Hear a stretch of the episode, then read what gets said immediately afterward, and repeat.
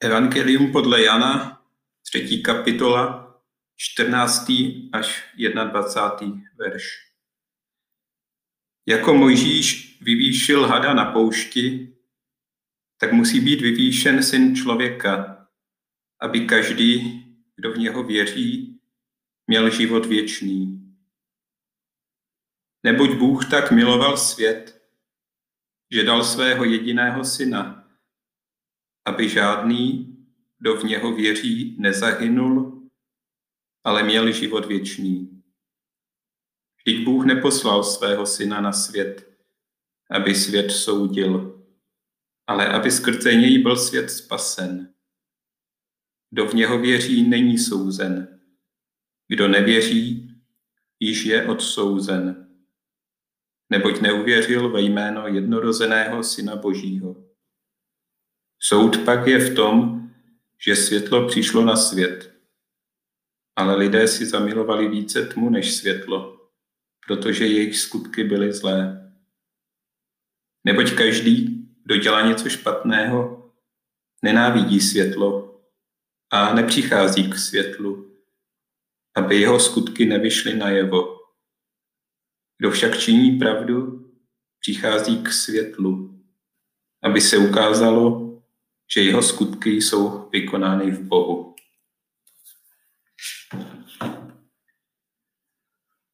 Bůh jako soudce. To je asi dosti rozšířená představa. A snad se v této představě často pojí i přívlastky jako třeba přísný. A běžně máme jasno v tom, že jednou přijde poslední soud a na něm Bůh udělá definitivní pořádek. Konečné účtování. Spravedliví budou odměněni a hříšníci potrestáni. Ale to bude až kdesi v budoucnosti. Zatím musíme přetrpět působení zla a hříchu. Jenže věci jsou, jak to tak bývá, poněkud složitější. Což neznamená, že běžný pohled musí být jednoznačně nepravdivý. Ale možná se dá na celou záležitost podívat z různých úhlů. Jak je to tedy s Bohem a soudem na základě dnešního úryvku z Janova evangelia? Boha zde poznáváme spíše jako zachránce, než jako soudce. Nemá zde podobu někoho přísného a trestajícího naše provinění i vinu tohoto světa. Možná v něm smíme spatřit spíše jakéhosi lékaře, toho, kdo se snaží uzdravit nemocné. Tak jako mohli Izraelci na poušti pohledem na vyvýšeného bronzového hada zachránit svůj život, je tomu podobně i nyní. Našli bychom zde paralelu s moderní medicínou. Hadí jed může sloužit jako lék. Pohled na hada, tedy na zdroj utrpení, tehdy zachraňoval. Poslušnost Božímu slovu vedla k zachování života. Obdobně je tomu s Ježíšem a jeho smrtí.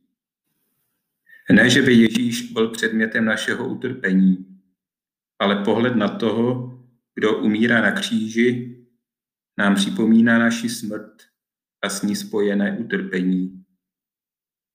Tento pohled je však dle Jana rovněž zachraňující, spásonosný.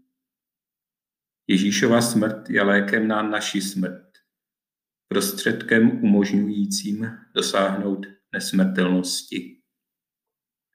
Toto Ježíšovo vyvýšení se dá chápat doslovně jako vyzvednutí jeho těla na dřevo kříže, ale také hlouběji jako jeho oslavení.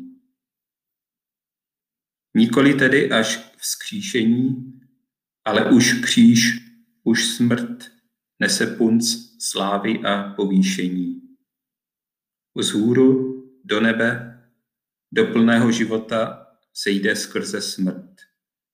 skrze smrt Kristovu a skrze víru v něj. Zaměřením se na to, co nám Bůh ukazuje a nabízí, tedy na ukřižovaného. Pohled na kříž zjevuje závažnost Božího záměru s člověkem a se světem. Na ten plný, pravý život nemusíme pouze čekat a vyhlížet ho až za hranicí našich pozemských dní. Takový život je možné žít už zde a nyní. Už teď je možné do ní vstoupit, ačkoliv je stále ovlivňován hříchem a nedokonalostí. Bůh milující svět. Svět hříšný, neposlušný, zkažený.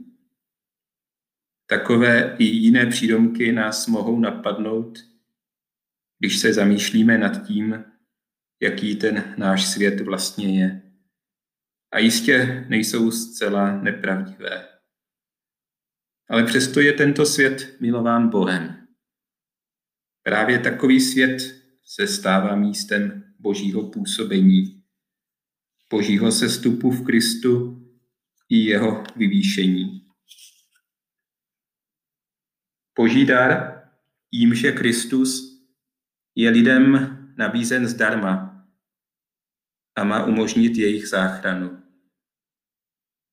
Záchrana ale přichází jedině od Boha. Není v naší moci si ji zajistit a vymoci. Nemůže mít zdroj v nás samotných, v lidských schopnostech. Je nám ukázán Bůh, který svět a člověka neodsuzuje, ale zachraňuje. Soud nebude probíhat až jednou v budoucnosti.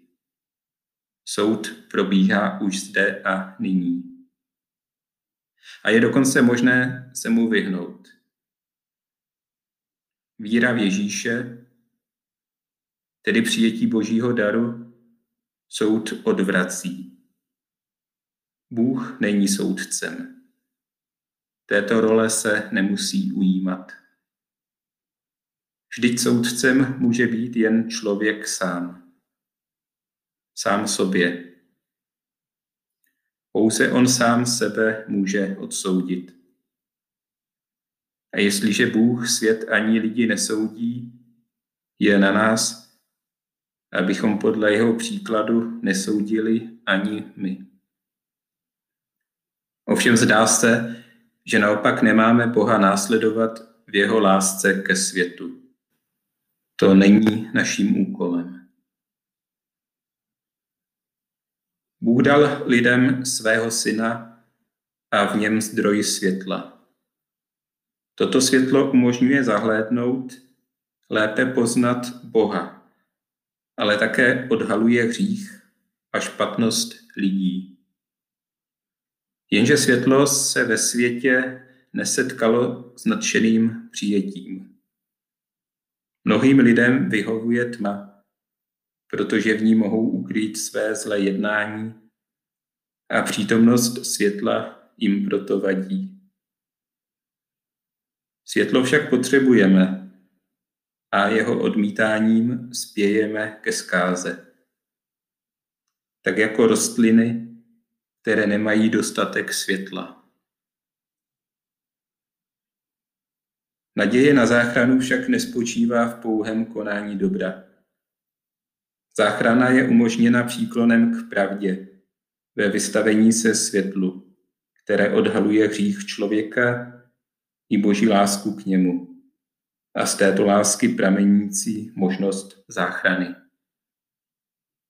V přijetí soudu jakožto vyjevení toho, co je dobré a co je zlé. V odhalení pravdy a lži. V pravdivém nahlédnutí našeho stavu.